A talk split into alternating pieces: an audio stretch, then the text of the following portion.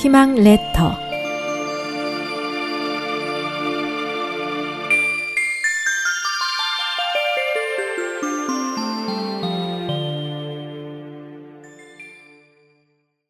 잘못을 범하였지만 충고를 받아들여 바로 잡은 영공.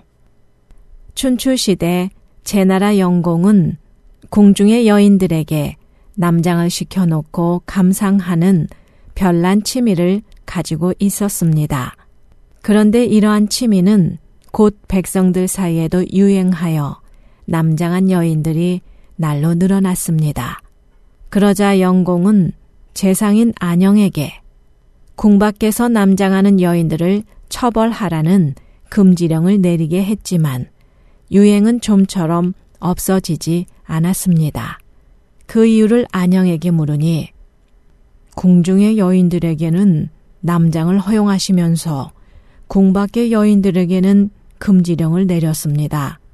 이것은 밖에는 양머리를 걸어놓고 안에서는 개고기를 파는 것과 같습니다.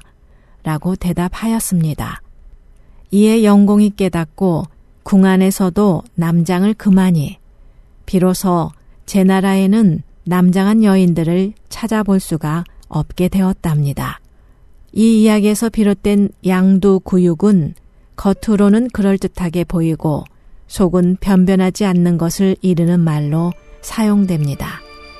충고를 받아들이고 자신의 잘못을 바로 잡을 수 있다면 그것도 용기 있는 삶의 주인공이 될 것입니다.